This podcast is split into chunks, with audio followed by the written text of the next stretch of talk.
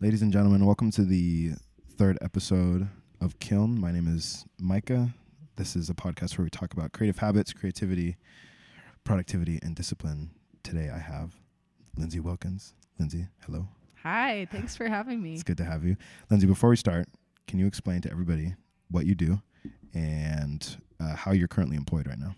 Sure. So I my title is video editor, um, Mm. and I've been working in the documentary and commercial space now for a couple years. Um, so I essentially a video editor works in the department called post production. So after a crew goes out and shoots any sort of footage that they would be needing for commercial, documentary, short film, whatever um, you may have, they hand all that footage over to the post production department, and we essentially take all of that footage and piece it together into something that um, tells a story. And so I mostly sit behind a screen all day and chop up clips and Chop, sync audio and music and build out what um, the final piece would be that you'd see on YouTube, Instagram, TV, uh, in a theater, etc. YouTube, Instagram, TV, and theater. Well, theater is that's the big dream. That's the big dream is Oh, to have it in a theater. Yeah, someday a big big life goal of mine is to sit in a theater and watch my work on the big screen. Oh, Yeah. nice. that is awesome. Um, before we get started with Mm-hmm. all of the other questions here, um, you are currently freelancing, Mm-hmm. correct? Mhm. How long ago was it that you quit your previous job? And can you let people know where you were at before you started freelancing? hmm hmm So my career started. Uh, I was a production assistant just on a temp contract, working for a small startup. Uh, traditional advertising agency in Richmond, Virginia. Mm-hmm. And um, my goal the entire time I was there was to make my way into the creative department, but I had no portfolio, not even a piece of work to show for myself. Oh, And I just said, hey, I'll uh, do any job that you want. There were only 13 employees at the time. And um, so I started doing everything from pinning up um, printouts on whiteboards to picking up ketchup packets uh, for french fries and um, everything in between. So it was a traditional PA role. Yeah. And then um, I had a really wild breakthrough moment and ended up in the creative department. And uh, I worked there for about a year and a half editing as an assistant editor. mm-hmm. Um, and I just call it like a capital C creative role. oh, And then um, it, it like was that. technically in the creative department. So okay. um, they used they leaned on us more than they would lean on a traditional video editor, um, Okay. and I can expand on, upon that later. But um, did that for a while. Quit my job, moved out to LA with uh, my best friend, no job, nowhere to live, and Oh. not knowing another soul, Oh. and uh, got a contract editing at a boutique studio called Step Studios, and that's where I really got into the documentary and commercial space. Mm-hmm. Um, and I worked there for about two years, and then I went freelance this past July. Um, so it has been about seven months of true freelancing out of my garage, and I opened a little LLC and work under that, and trying to get that built out as we Yeah. speak. But um, yeah, no, I'm just on my own. Okay, that's awesome. Mm-hmm. So go back to the beginning because this is great. Mm-hmm. You started with no portfolio. Mm-hmm. You started with picking up ketchup packets and running coffee and like doing Yep. all of that stuff. So you heard it here first, folks. Here first. Just get your get your foot in the door, mm-hmm. right? Mm-hmm. Can you?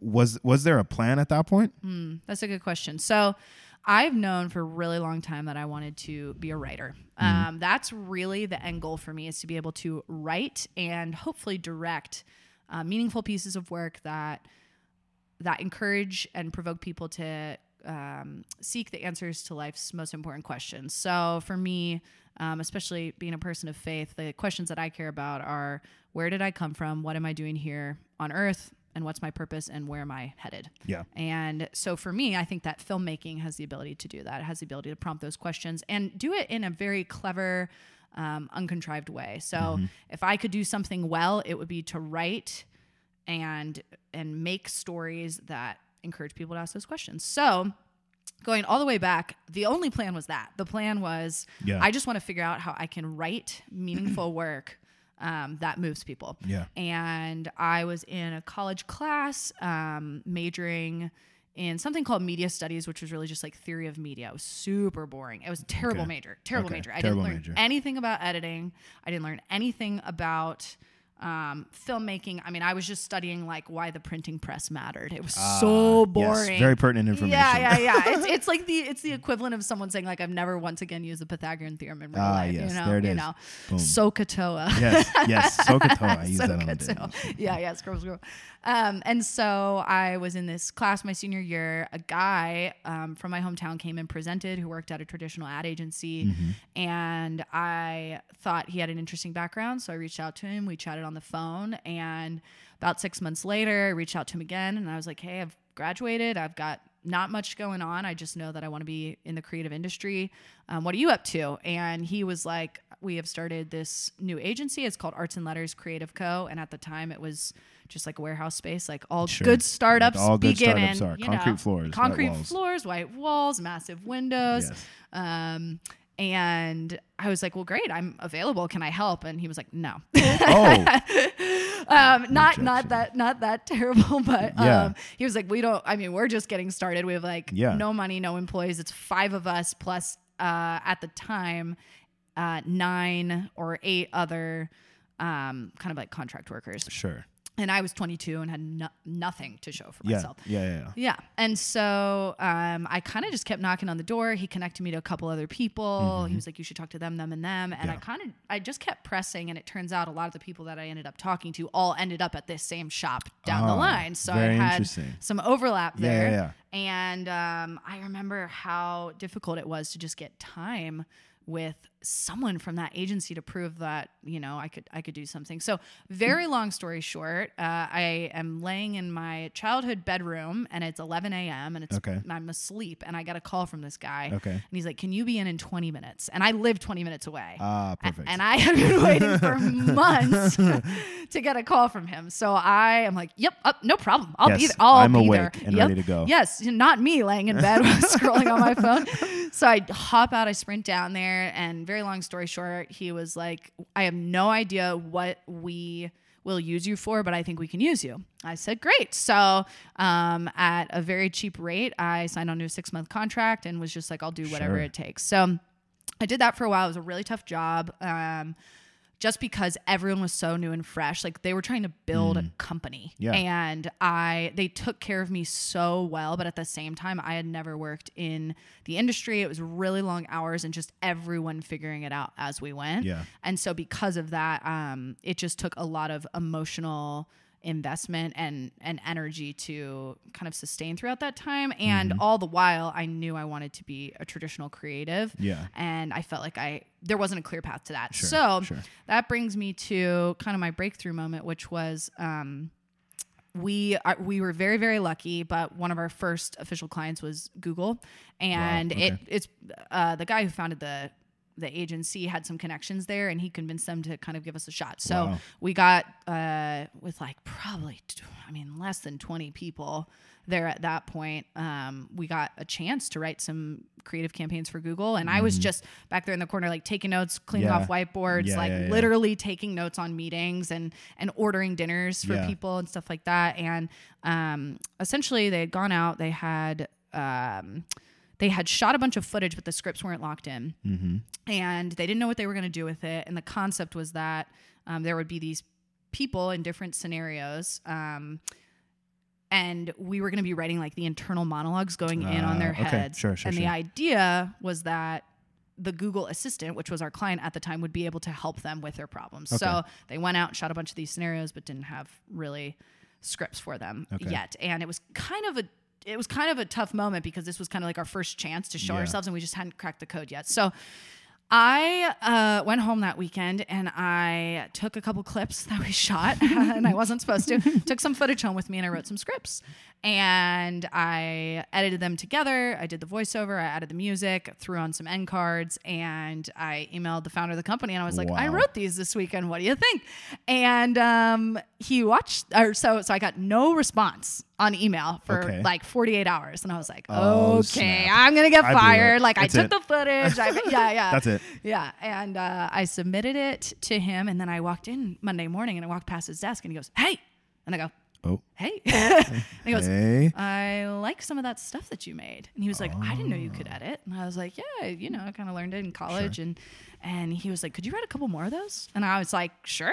Yes. So uh, I ended up writing a couple more scripts. We presented them to the client, and the folks at Google loved them. And it Yeah. kind of just launched this whole creative campaign for them. We ended up doing a ton of uh, traditional broadcast spots for them. And um, over time, I essentially kept pressing the people at this agency, and I was like, "Look, I can do this more, but I can't Yeah. kind of do both jobs." And Sure. they ended up offering me a full time position as what they'd call like a creative editor, so someone who's kind of like writing, crafting, and piecing it together. Sure, sure, sure. sure. Um, and I worked there for a couple years, and that was great. But I knew ultimately I wanted to do um, filmmaking. So Yeah. traditional advertising is awesome, but it's not necessarily what I was looking to do. Mm-hmm. I wasn't um, as interested in commercial work as I was telling like longer form Sure. narrative stories. Sure. So um, that LA obviously comes into the equation there, and also I've always wanted to live in LA. So it was it was two birds, one stone, and then the third bird was that my best friend got to come with me. So I got to, like all so many great dreams fulfilled there,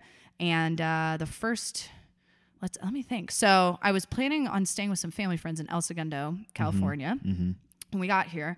And after I quit my job in Richmond, I gave myself about three months of time to like travel, pack, prepare Yeah. for the move. Yeah. And in that time, someone from my old agency texted me and they were like, Hey, there's this boutique studio that's presenting at our agency right now to kind of trying to win production work for us. Okay. And uh, they were like, I think you'd really like them. They're kind of like action sports, long form documentaries. Sure. Um, seems like some good people. And uh, I was like, no way, I'd love to talk to them. And they were like, the only thing is they're not really in like LA. They're in this tiny little beach town called El Segundo, California. Like, and I was like, "Hmm." interesting. And I look on a map and where I was intending to live with some family friends was two blocks from this studio. I mean, like it just couldn't have been. Wow. Yeah. Perfect. Yeah. So I ended up meeting with their representative in, in Richmond, Virginia. And Oh, okay. She was like. Yeah, we can make some room, I think, introduced me. And so actually the first week I moved to LA, I walked into Step Studios where I worked for a couple years and uh, they were like, "We've got a project. Can you start Monday?" And that's literally it. Boom. So I was had the great fortune of not working for like three days after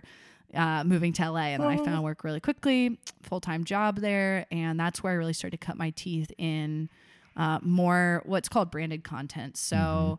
Um, nowadays, brands are looking to make something that's a little bit more cinematic, a little bit more long form. So, a, a company like Facebook, Facebook, for example, might say, oh, we found all these great stories of people who run small businesses who are using Facebook business as a platform to grow their grow their company and we'd love to tell stories of these these people. And Yeah. so we would go out and we'd shoot these short little documentaries, you know, 3 to 5 minutes.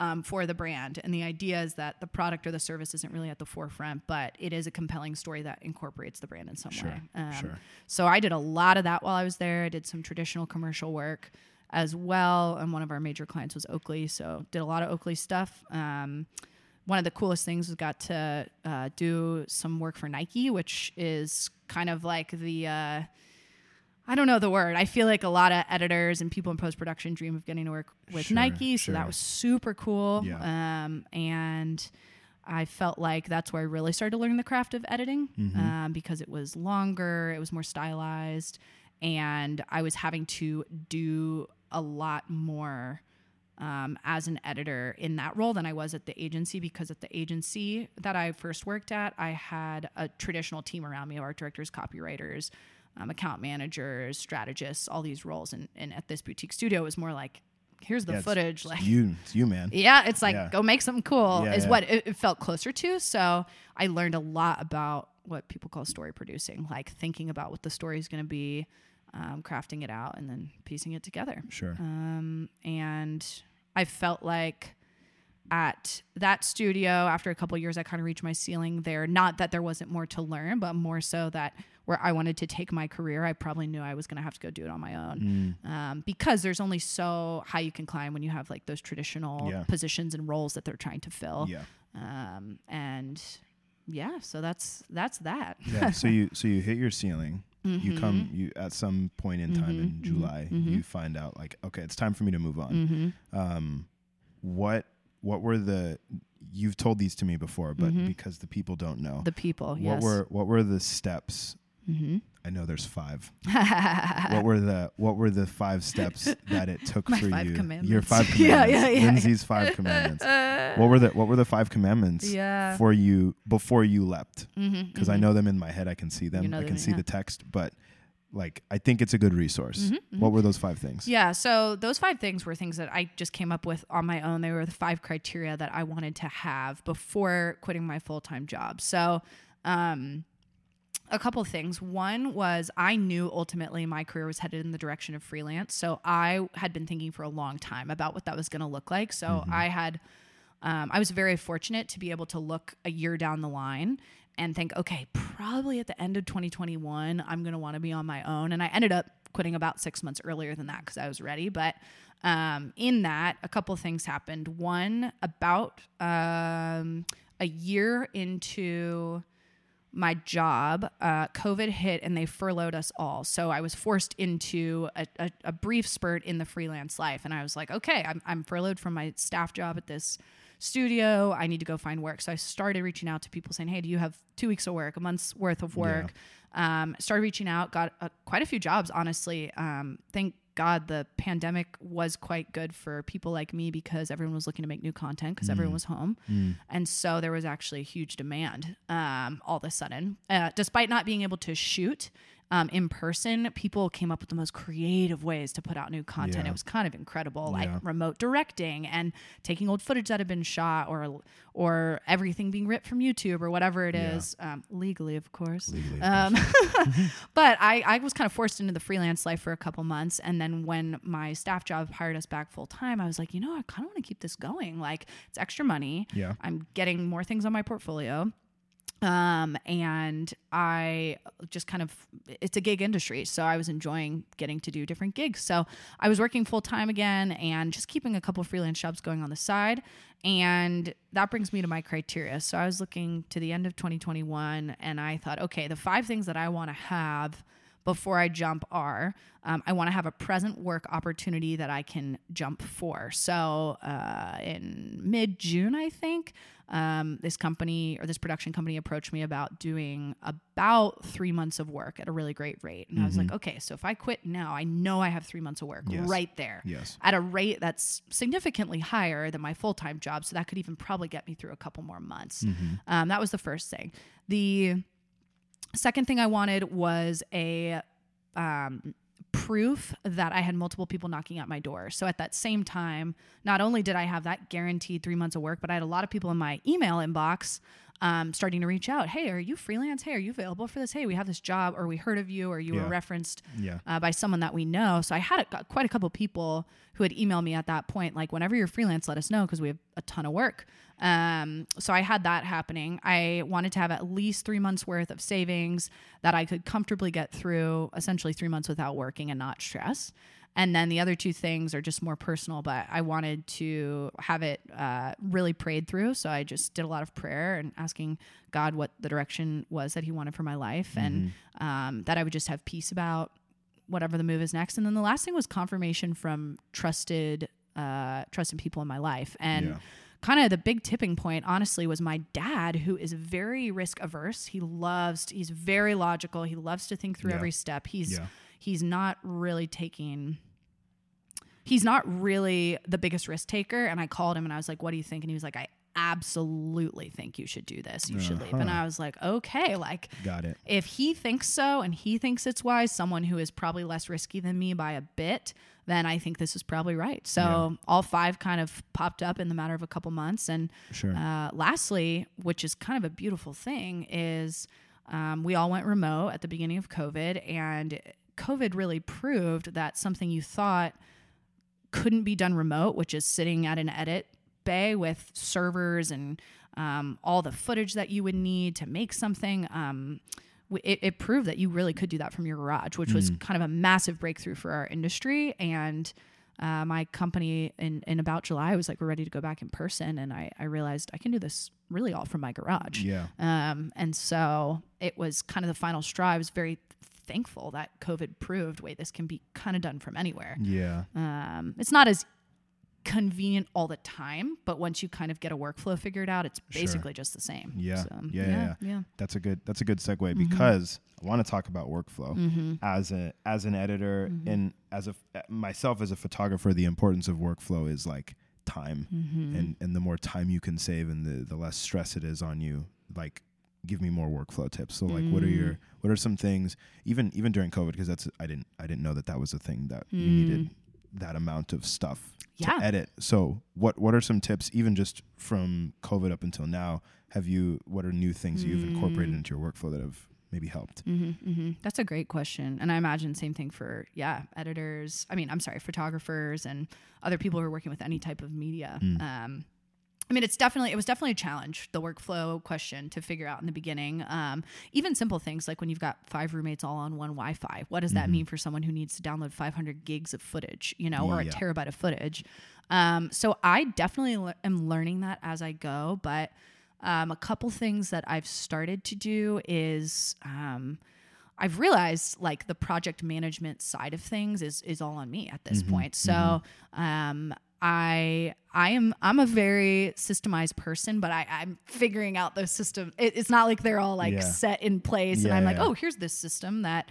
Um, I totally anticipated. it just It's- works. Yeah, it just works. Sure. Um, so in terms of workflow, a couple things is I um, I love to get, and this probably sounds basic, but I love to get as much information as possible on the upfront. So, for example, I want to know how much um, footage I'm going to be dealt, for example, because sometimes like I need to download something over the course of a whole night. So, Yeah. um, it's it, getting as much information as possible about what they're shooting. Um, and what I'm going to be receiving, the media I'm going to be working with, because sometimes I'll get put back a day or two just Yeah. waiting on footage to download, and then your internet goes out. yeah. And, And you're like, oh, yep, and then Gotta have to start all over. So reset the whole thing. that's a big one is just anticipating the type of project that's coming down the line and doing everything you can before it's actually go time. Yeah. Um, another thing I would say is I am now starting to, as I'm starting to get a little bit bigger, I'm starting to keep track of all my physical hardware that I just mm. I d-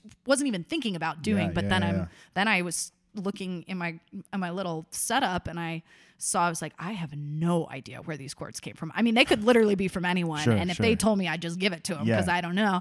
And so I realized okay I've got probably 25 hard drives now and Yeah. people are handing me equipment all the time and so I have a physical tracker that's just like okay on this date I received this hardware from this person.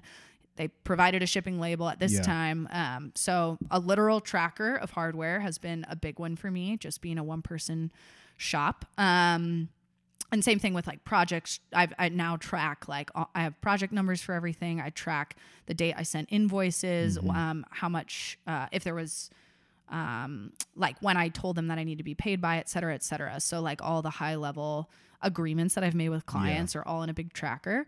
Um, another massive thing that helped me is I hired a CPA um, to help me form my LLC, and then they do all of my tax. He does all of my taxes at this point, and um, I can consult him very freely on what I can write off, what's the best investment for my Yeah. business. Yeah. The state of California will send you, or not even the state of California, people pretending to be the state of California, which is very different.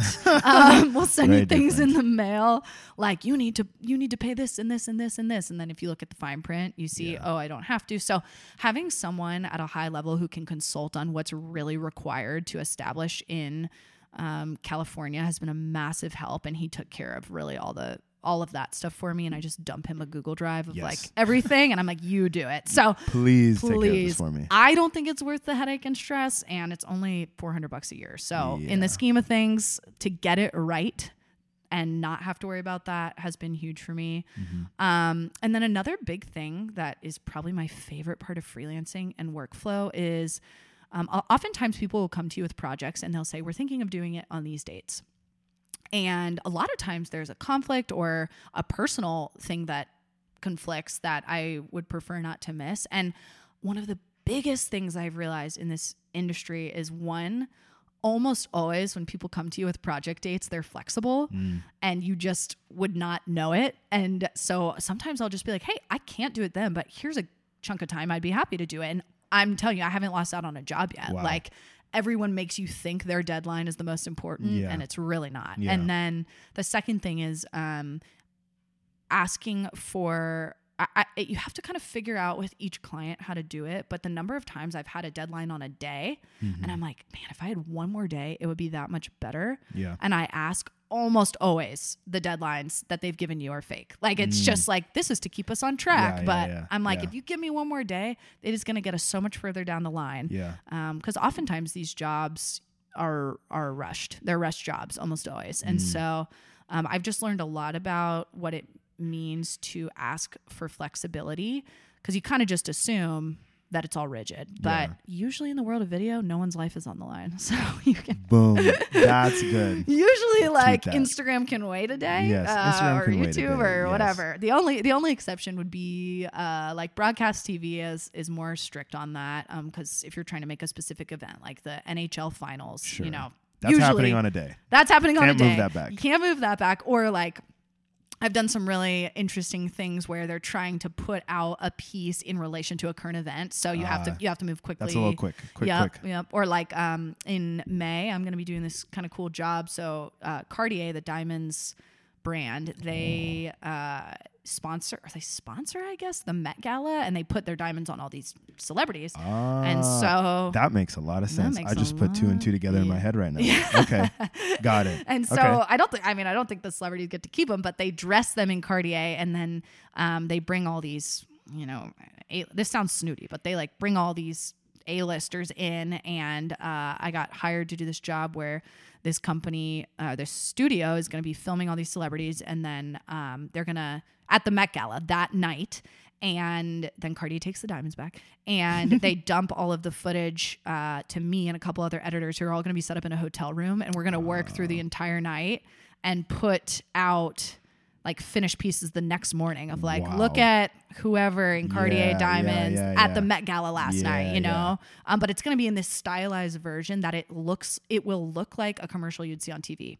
so it's not just like behind the scenes. It's Yeah, like yeah, yeah. it's as if we were in a studio like shooting with these mhm. people advertising their diamonds. So Sure. um, it sounds so like I hate saying that all of those words together, Met Gala and everything. Met but, but that's a good example of where jobs happen super quickly. Yeah. I mean, we're just just not going to sleep and work through the night, Yeah. and it's going to be awesome though. That's gonna be great. Um, and like you know, doing stuff for major sporting events is a big one that I've taken a part in, where it's just it's just a rush. Yeah, So or stuff's beating just Black happening. Friday. yep. Yeah. Need it by a certain date. Exactly. So so in in in tandem with like workflow, Mm-hmm. what what do you what ways do you plan? You talked about anticipating Mm-hmm. the type of work that you're going to get and setting up in advance so that you can when it's go time, it's go time. What Mm-hmm. what ways do you what ways have you overplanned? Hmm, that's a great question.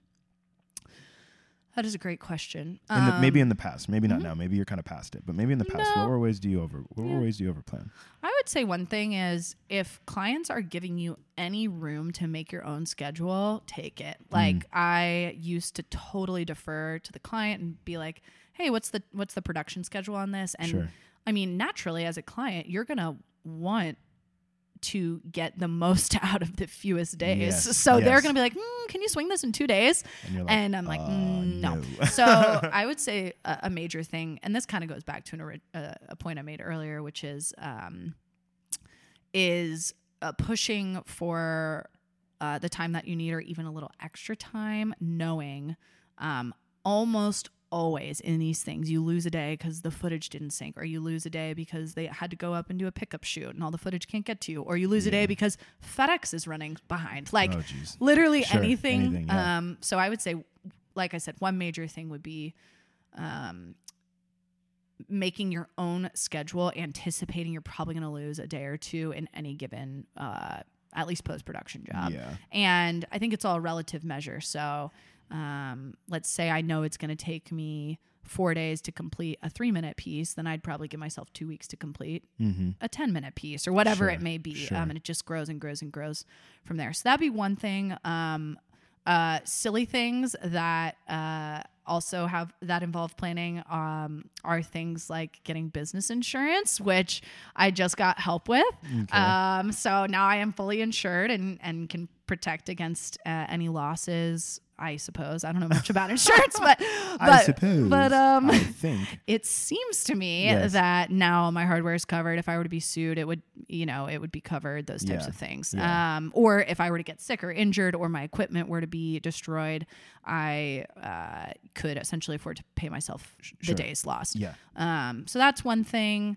And then other things in terms of like, uh, in terms of thinking ahead is I'm I'm someone who genuinely enjoys networking and connecting with others, Mm-hmm. but no knowing I was likely heading in the freelancing direction, I was honestly keeping up with folks all across the industry over the course of probably about a year and a half where I was I just wanted to be top of mind that whenever it was time Yeah. to leap, I could confidently circle right back Yeah. and say, "Hey, Yeah. I'm freelance now," and it wouldn't even be like we missed a beat from our last Sure, conversation.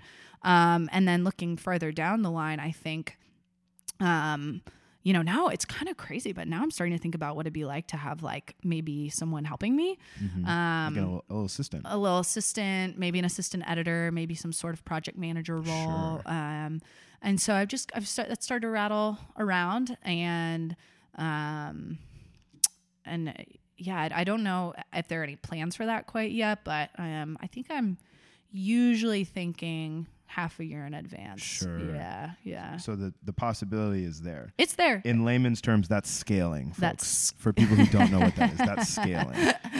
So Thought a little bit about scale. So you you can you can imagine in about six months, which would put you at about a year from the start, you Mhm. freelanced. You would Mhm. probably look to maybe scale a little bit. Potentially, yeah, nice. yeah. It, and it depends on how much I would want to work and how much I'd be okay handing over some of that work Absolutely. and paying someone else. Absolutely. Um, but you know, the end goal would be to uh, have more of a collective of people who could jump in. Mm, Um, I know actually a couple editors now who. It seems to me that they are editing their everything that's coming out is coming out under their name, but they do have people under them supporting or working, and Uh-huh. they're kind of like the final say sure, sure. approval, but um, that's something that's kind of interesting to me. But honestly, I see myself more being in that creative director role and allowing other people to jump in on the ax- actual editing, Yeah. um, technical side of Yeah, things. yeah. So That's I don't want to be behind the screen for my Mm, entire life. I don't think it doesn't sound like it. Nah, You want to be in front of some some board members, some board. the C-suite, talking to them about their story. Sweet. Yeah, yeah, That's good. something like that. Something like that. So, uh, in in uh, writing is a strong suit. You'd say that you Mhm, have, yes. mhm. So, do you do you have to write all the time? Is it is it something that you make a habit of doing, writing, Mm-hmm. or we can call it storytelling? Is Mhm. it something that you find you have to do aside from editing, right? Because we Mhm. kind of we have to condition these skills. Yeah. Do you find yourself writing all the time? Do you find yourself telling stories all the time? I don't know what that Mm, looks like. But do you mhm. find yourself writing all the time? Mm. It's a really, really good point. Um, I I I journal daily, which is just a nice little exercise to get my thoughts out of my head. But when it Mhm. comes to creative writing, no, that's not a muscle I'm flexing nearly as much as I want to be. And to be honest, I think a lot of that just comes from the fatigue of feeling like I'm doing it all day through the editing Sure. that I'm doing. So, like I said, in the role that I'm in now, um, my role isn't just being the editor who pieces things together, but taking all the footage and crafting the story from it. Because a lot of times I'm finding uh, folks go out and shoot things and they don't even know what story it is that they want to Yeah. tell. And so it's on me to kind of f- find that out. yeah. Um, however, something that I would love to start doing is I, I know that I a, a goal of mine for this year is to be writing more about um, the topics of where faith, culture, and politics intersect, and that's Mhm. more of like um, more in the way of like article writing Okay. or um, I guess you would call it nonfiction or opinion Okay. perspective, but um, I have started specifically. I've started one long form screenplay that um, I think has some legs, but I actually am considering making it a short film first, Mm. um, which is what a lot of people actually do. One of my favorite movies, Short Term Twelve, was a I think it was a, a- a less than a twenty minute short film, and it it proved to have the legs, and they turned it into a feature length, and and it it ended up being like Brie Larson's breakout role, um, Oh, and wow. it was it was one of those things where this kind of no name indie director did something on a super tight budget, um, proved that it could work, and then they brought it to essentially the, uh, blockbuster theaters. Yeah. So um, that's the type of thing that I think I'm really thinking about for 2022 is how can I make a couple short films Sure. um, and see if any of them narratively have the legs. But yeah. Um, yeah, I am not writing creatively nearly as much as I should be or as I want to be. Sure. Um, but you know, it's just time. Just It's time. We're six months down the road. We're six months down the road. Yeah, I'm still figuring things out, Yeah. like business insurance. business insurance. and uh, yeah, what's expensible and what's not expensible. Sure, So I'm absolutely. learning. Yeah. um, what? So that's interesting because you Mhm. don't write a whole lot. No. Would Would you say that do no do most people in your role write at all? Like do do most people in your role? Would you say write Mm. maybe more than you do? Mhm, mhm. Yeah, I think that there's something really interesting has been happening in the film industry um, as of late, which was um, before probably I would say YouTube and before Adobe Creative Suite. Okay. Um, there were really rigid and specific roles for people in filmmaking, as far as I can tell. I mean, I wasn't around during that time, but it's like if you were an editor, you were an editor, and you were working on one of a couple programs that was expensive and had to be run through a massive machine, and um, that's what you did. Or if you were a writer, you were a writer. If you were a uh, uh, director of photography or director of photography. Now, I think with the combination of Adobe making filmmaking and kind of creative work more accessible and affordable, many, many people um, have learned a multitude of skill sets. And so now I would say that a lot of the editors that I know are also directors or vice versa Okay. or are also uh, DPs or vice versa. Like I, I'm just seeing this breakdown of a lot of filmmakers who who can actually do it all Yeah. and do it all well. So um, a lot of my editor friends are also pursuing the directing path and are writing fairly consistently. I've got a couple friends who um, have you know short films in festivals and things like that.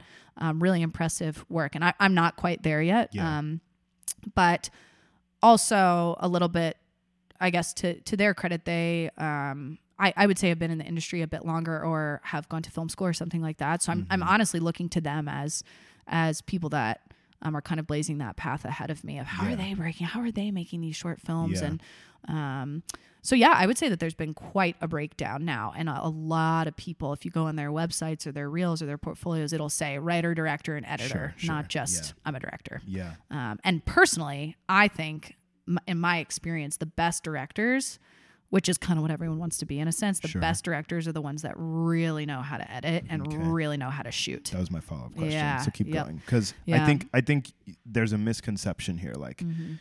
Lindsay has to just be a great editor, Mm-hmm. period, and then that's it. Mhm. But you find that these guys who are we we can call it at the top of the food chain Mhm. can edit just as well as any of their editors. Mhm. Who can go out and scout a location just as well as any of their other DPs. Mhm. Who can go out and be a PA if he needed to be a. PA, and they do it better than anybody else Yeah, does. Like yeah. they it doesn't really get any better than that. Yep. So you would call this maybe an advantage in this situation where Mhm. you find that doing these multiple things is actually extremely helpful for everybody working underneath them Yeah. because you know that they have they can do it. You you know like okay, well if Lindsay was going to come down here and edit, like she'd smoke me, so I, this needs to be good. Or Mhm. like I know that you know she's not going to take any BS from me because she's done this before Mhm. and she knows what needs what it looks good and she knows all the excuses I have in my head. Right, right. So I can't I can't come out here and say, oh well this didn't work or I didn't have time to do this. I'm like, well you could have asked for an extra day. And now we're here and now we have an issue. Something like. Exactly. Yeah. And it's it's fascinating because obviously, you know, you've probably heard Jack of all trades, master of none Yes. is kind of the um the oh, what do they call those? Uh an, it, it, idiom. Ah. An idiom. Um I actually no, that's not an idiom. That's just like a cliche. I don't know. It's Jack of all trades, master of none. Yeah. So I've heard that many times, but it's it's fascinating because at least in my experience, which it does not speak for the whole industry, is I am finding that there are a lot of jack of all trades, master of all, which is kind of surprising Mm. Because like, you can only get so good at something. Yeah. But I think that, like I said, because Adobe has made filmmaking, like the Adobe Creative Suite has made filmmaking and every part of filmmaking a lot more accessible Mm. um, financially and to just like a student sitting in a library basement in a college, which is Yeah. where I learned how to edit. Yeah. Um, that has broken down uh, a lot of the traditional roles. And then, secondly, like, I think, and I, I don't know this for sure, but I think that a lot of traditional filmmakers used to go to film school and and honestly, it sounds so lame and I hate it, but I think that things like TikTok and Instagram and YouTube have proven to people that you can actually make some pretty cool stuff on your own. Yeah. And so uh, it's it's kind of an interesting problem because those platforms definitely saturate the industry because everyone is a maker, everyone is a content creator, Sure, and there is sure. a much much much bigger um, barrier to entry to stand out. I mean, like everyone's making good stuff. It's Mm. Yeah. it's it's it's insane. Like I have a saved um, folder on my Instagram, and I'm like, I cannot just believe how much good stuff is out there. Yeah. Um, so in that sense, it's it's a good problem and a bad problem. It's harder to cut through, but at Mm. the same time, it gives everyone a platform to create. And I would say that I, a lot of the people that I work with just started there. They were like, I'm gonna go make a ski film. Like Yeah. I'm just gonna film my friends skiing, doing some cool tricks. Throwing back a beer at the end of the day, and that was a ski film. Or I'm gonna go make a skate film or a surf Yeah. film, and it's Yeah. like I don't know if you look, I don't know if people watch surf films on YouTube or anything, but now it's like, oh, I wake up and I make my coffee, and then Very I lifestyle. yeah, it's very lifestyley, but it's it's. I mean, everyone's a creator now, so um, yeah, I would say I would say that at least in my view, I do believe I'll be a better writer and director the better I am at editing because I will understand what needs to be shot and crafted in order to make it actually come together. Sure. Because you can tell so quickly as an editor, directors who are not thinking about the finished piece. Mm. Oh my gosh, it's it's unreal. You get it, and you're like, were they even like considering how this would all go Yeah, together? yeah, you know, yeah. and some people I really don't think are. I think they're just out there shooting what they think looks cool, Yeah. which is not how to build story. Sure, So, sure. There's a. This reminds me of an interesting story. I forgot what book I read this in because Yeah. I'm reading a lot of books. You're right reading now. a lot of books, yeah. I'm reading a lot of books right now. Uh-huh. I have a little library now. Oh. This um, this American car company was building cars on their assembly line. mm-hmm. They'd get to the end, put the door on, and they'd have somebody at the end with a mallet to knock the door in place to make sure that it was in place. The uh, similar car company making similar cars in Asia, same thing. Mhm. No door guy, Mm-hmm. no no guy with a mallet at the end of the assembly line knocking the door in place. So they're like, like what's good? Like same assembly lines, pretty much the same car. Mhm. Like and they're like, what's what's good? Like why why don't you have a mallet guy at the end knocking to make sure the door is good? And these guys in Asia were like, well, we just designed the door to fit. There's no reason to knock it in place.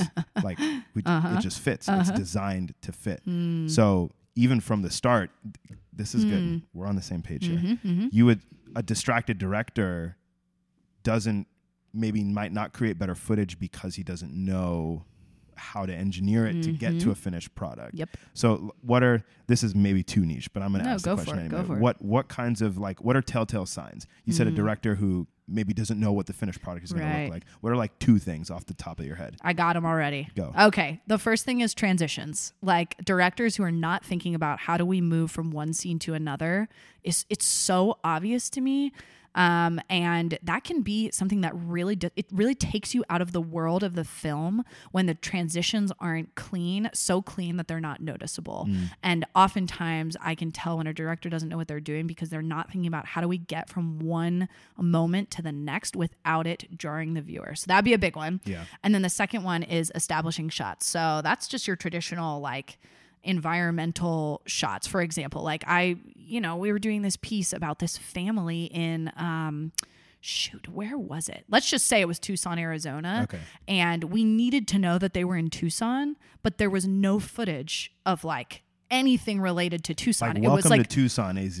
Like yeah, a sign. exactly. Or like literally just some hills to put a little Sure. title card over, like Sure. Tucson. Yeah. Um, and it, it wouldn't matter if it didn't matter that the family was in Tucson. But in this instance, it's like if you've just got a family sitting at a kitchen table, but it is so important for whatever reason to the story that we know Yeah. the city they're from, and we have nothing to indicate that. Yeah.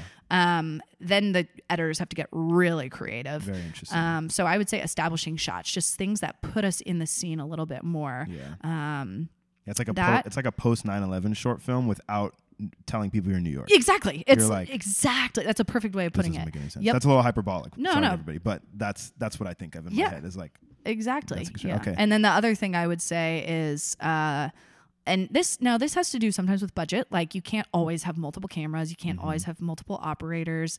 Um, but a thing that really helps an editor is um, multiple angles. And I know that sounds so basic, but actually with how the industry is moving and how tight the budgets are now and how things are very run and gun they call it um, you'd be amazed at how much how, how frequently i just get footage it's just like one long stream. Like no cutting no th- like setups. It's literally like set something up get a couple seconds and run to the next spot as the camera is rolling. And that makes it really hard for an editor because um, there is no there's no way to really cut around that like you yeah, have yeah. to Just got somebody running around. Exactly. Yeah. And there's no way to thoughtfully move back and forth. Sure. Um, and it, it doesn't give the eye a break if you're Yeah. at the same angle with the same lens, um, kind of from the same position the whole time. Like editors Mm-hmm. love, I mean, that's the whole point is you may not notice it when it's happening, but like when you're watching any sort of film or video, um, your eye, it needs a break from looking at the same thing over and over again. Uh, Otherwise, you're going to get bored with the story. Sure, Um, sure. And so, yeah, those are just a couple off the top of my head Yeah, that I notice Good directors. for sure. Take note. Yeah. Please, well, I'm not even, you know, I'm not even there yet, but I can say at notes. least from an editor's perspective, those are things that really help us on the back end. Yeah, they matter a Um, lot. Yeah, but you know, I think that's true in any sort of art. Like, um, I think about, you know, good writing has good transitions and beats. Um, I think about illustration, like giving the eye a break, composition, um, like different color dynamics working Yeah. together. I think I, I don't know. I think I've learned a lot about um, general storytelling and kind of compelling messaging Yeah. through this industry, but I think any creative could take this and um, I think any cr- creative could take some of these principles and apply them to Yeah, their and use them to their work. Yeah. because one of the one of the ways that I fight, and and this is a follow up question. Mhm. One of the one of the things that I I like is what do we rebel against? Because without anything to Mm. rebel against, we almost don't exist. Creators Hmm. are, creators almost have no role Hmm. because there's nothing to sit out here and go, no, I'm going to make something different than that because I want to be Hmm. different. Yeah. Um. We call that tension. Ooh. tension. Tension. So, um, I almost lost my train of thought. Oh, sorry, sorry, sorry. Rebelling. When- w- rebelling. Thank you. So when you look at a project, what are some ways that you rebel? Taking this away from a, maybe a Mm. director, Mm. because it sounds like directors can't really rebel from those things.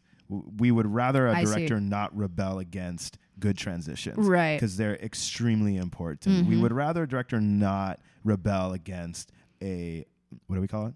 The opening shot, Oh, establishing. establishing Uh-huh, shot, uh-huh. because that's extremely important. Mhm, But mhm. ma- what are, what are some things that are you've found because you've been in this industry for a while? Mhm. You've had time to maybe test and try something Mm. and maybe bend a rule here, cut a Mhm. corner here. Maybe not cut a corner. That sounds wrong, but maybe bend a little bit. What are some things that you found you can rebel against and it's okay? Mm-hmm, mm-hmm, mm-hmm. That's a good question. And I, even going back a little bit to that point, like what you said about the things that I love, like, or I think make a good director, it's interesting because all those things that I said, like transition and establishing shots and Yeah. um, those things that really help an editor.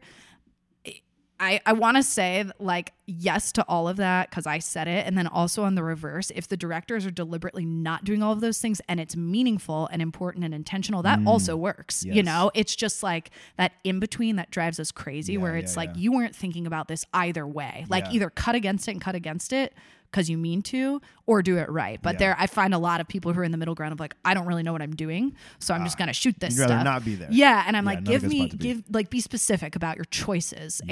and that's probably a more general and appropriate way of describing all of this. Is uh, the most fun thing to do as an editor is uh, help bring the director's deliberate choices to life. And Mm. so if they make choices um, and they're specific, it's it's fun for an editor to work within that box or criteria for Yeah.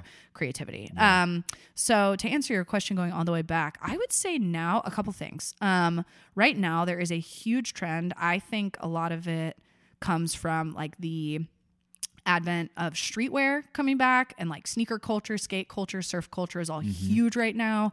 Um, I, even if you look around at like how much more uh, tattoos and piercings and dyed hair and Yeah. mullets and all of these kind of like edgy trends have come to the forefront, I would say that filmmaking's really um, kind of adapted to that. Like 10 years ago, a Nike ad would have been like a very fit, very clean, quote, basic looking woman in some neon leggings doing something semi athletic. And now Nike has totally switched their messaging and everyone's in streetwear and it's gritty and people Yeah. have like diagonal bangs and like pink Wow. hair and um, i don't know if you've noticed this i have just because being in the industry but Sure. like models now like are much more androgynous Yes, you've yes, got men looking like women women looking like Yes. men different body sizes um, lots of diversity in terms of uh, like look um, skin color, like I said, body sizes. So, all that to say, I think the trendy thing right now is to bring that kind of street style and grit to editing. I Mm-hmm. think you'll notice it with like everyone's bringing back film and VHS yeah, recordings yeah. and like Super Eight stuff. Super 8 stuff is Yeah. huge right now. Um, and like people who are, I think, intentionally cast to look like rebels. Um, Okay. So I would say Sure, that sure, sure. actually the thing I've been thinking about right now is just how to make like a clean, not over stylized film, which is crazy Mm. because I think everyone for a while was like, how can I cut through and do something really unique and cutty and like loud? Yeah. And um, I was actually, I'm actually doing a, a short documentary for a friend right now, and it's a very clean, understated style. And Mm. I realized actually how difficult it was for me to think in that way Mm. because I'm so used to this very like hypey, um, commercial, stylized type of work. And so um, now I'm almost going back to the beginning, thinking about like what are the principles of just original filmmaking that's um, um, not trying too hard to Yeah. be stylized. so Yeah, that'd be a big thing. Um, I think another thing that drives me nuts is a lot of people now, especially because everyone's competing for attention and space on social media, is that the opening hook has to be super catchy and you have to suck people in immediately with Yeah. something flashy. And it kind of goes, that's kind of like my original point, but I like things that breathe and Mm. I like things that take time. And I personally like overextended dramatic moments, silence, Yeah. like Yeah, yeah. quiet. And I, you know, I, I get feedback a lot that's like, eh, the first 30 seconds of this isn't hooky enough. And I'm like, sometimes you don't want it to be. Yeah, that yeah, way. yeah. Sometimes you want a 30 second opening shot because it's gorgeous and it builds tension and drama. So those are some things that I'm thinking about incorporating. Um, and I'm trying to think about other rebel little rebellions. Little rebellions. Little rebellions. Yeah. Those two come to mind. Those are two big ones. That's good. And and uh, I think we can end on this note here. Mhm. This is my final question. Sure. Is like you you you like a cleaner, simpler, smoother It's something that breathes, and I love that because Mhm. breathing has rhythm Mhm. and breathing is natural to humans. So this this thing that's on the screen comes alive, and you feel like maybe you can relate to it in some way. Mhm. What are what are some things that are like a signature for you Hmm. on a piece that you edit? Mm. That's like the first thought that came to mind as I'm thinking about like as I as I also do brand strategy for those of you who don't know. And it's like differentiate or die. Like that's the Mm. that's the very hyperbolic way to put it. But Hmm. if you're not differentiating, you're you're dead. You become a commodity. Mm. So what are ways that when I look at something that's edited by Lindsay Mhm. Wilkins, what's a what's what are maybe a couple of signatures that we can maybe look for Mm. in something that you make? That's such a good question. Um, and I think that's something that I am figuring out as I go because sometimes clients will come to you and they'll be like, this is the style we want to replicate. And you're like, okay, now I'm just kind of cutting for someone else. Sure. It's a style. But Sure. one of the beautiful things is I found myself having to essentially edit for someone else a lot more when I was working full time. Now, mm. when people are coming to me as a freelancer, much, much, much more frequently, Yeah. it's hey, we like your style and we want you to bring that to this piece. Like we're hiring you for your perspective and point of view, Yes. as opposed to the opposite, which was like kind of like you're a a little bit like a, a wheel and a cog, just Yeah. trying to replicate the style that Yeah, just- we want. Yeah, Yeah, which you know, two ways of doing it, right? But so to answer your question, um, and this is going to sound weird and abstract, but I think probably the first thing that came to mind for me is I think all of my pieces consistently have a sense of warmth to them. Um, I think that comes a lot down to color. Like, um, I, I gravitate a lot toward yellows and blues in shots, and I've noticed that throughout my work. Um, but particularly, I think you get that a lot in natural landscapes. So, um, something that I found kind of across all of mine is even if the work itself isn't about uh, kind of the natural world, I find myself always wanting to incorporate that in one way or another. Mm. And I know that sounds pretty abstract, but um, on top of that, I would say a warmth and story. Yeah. Um, you know, for better or for worse, most of the things I gravitate toward are not super depressing. Sure. Yeah. um, a little bit more on like the uplifting, empowering Yeah. side of things, or Yeah. like a hopefulness. So, um, those things. I, I would say another thing that you'd probably notice with me is there is a specific um, intention around the music. So I, I think most good editors probably have to have this. So I'd be shocked if if people disagreed with this. But um, for me, uh, music is is a huge part of it, and also knowing on the reverse when to incorporate silence Mm. or just a total yeah total quiet like a break in that Mm. um, they call it wall to wall when something either has music the whole way throughout or like voiceover the whole way throughout um, there's one of my favorite quotes johnny carson the old late night host. Um, someone was talking about why he makes such a good interviewer and they commented that he was very comfortable with silence and how he would ask a question um, and maybe someone would answer and he would allow for there to be a pause or a breath. And and for me i think being specific about when there's silence and when there's noise in filmmaking is really important. Yeah. um, and then as you know, right now, I would say that a lot of my the the projects that I've been on have usually had a a like female or feminine lead or protagonist or that's like the person you're looking at. I don't know if it's just because people are like, "You're a hmm. girl, You would like this. you would like this," which has happened to me. I mean, Sure, I've literally sure. had people be like, "We have this makeup client, and Yes. because you're a girl, literally." Because you're a girl, I think you would like this makeup client. I'm like, okay. I mean, sure, Sure. but I can I'll take the work. Yeah, like yeah, I like it's. I mean, I guess. Yeah. Um, but there there does happen to be that kind of theme throughout, and that's not something I look for in particular when taking on projects. I would say the main thing I look for is just when clients come to me. The number one thing that hooks me is that they already have a clear sense of what the story is going to be. Yeah. Um, just because that that's really all that matters at the end of the day. You can do all the coolest cuts in the world and all the Yeah. transitions and effects and layers and weird color stuff, but at the end of the day, like it's all just flash if Yeah. the story doesn't mean anything. Yeah. If it has no So, substance. Yeah, Perfect. That's yeah, what we need to look for in That's a what we need. piece yeah, by Lindsay Wilkins. Yeah. That's gonna finish it up here. That was Dun fantastic. dun dun. Can you? What's your at? g- Give me your give me your info on the web. Okay, so my, my site is just my name, Lindsay Wilkins, L I N D S A Y Wilkins dot site. Um, and then same for my Instagram. That's it. And forthcoming is going to be some some branding, a little launch. Oh. Yes. Um, and I'm trying to actually currently figure out if I want to start running through running things through my little company, Mhm. um, and like essentially working it as a, a small studio, or if I want to keep up with my name. And that's Yeah. something I'm trying to figure out because Yeah. right now people just know me by my name. yes. Makes sense. Um, and I'm trying to figure out if it would translate for them to start looking for me by my company name. Yeah. Sure. Um, so that's that's forthcoming. I have some amazing headshots. Micah took them. Micah took them. Yeah, who took those headshots? That's right. Uh, so that's that's coming up, and my sister's doing some logo work for me, and Nice. just trying to figure out how I want to.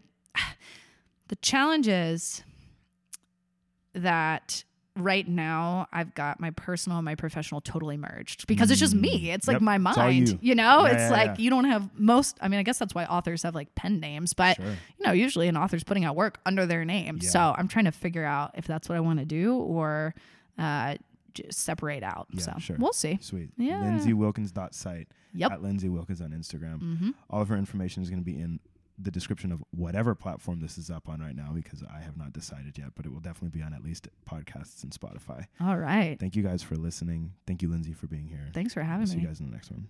Peace. Bye.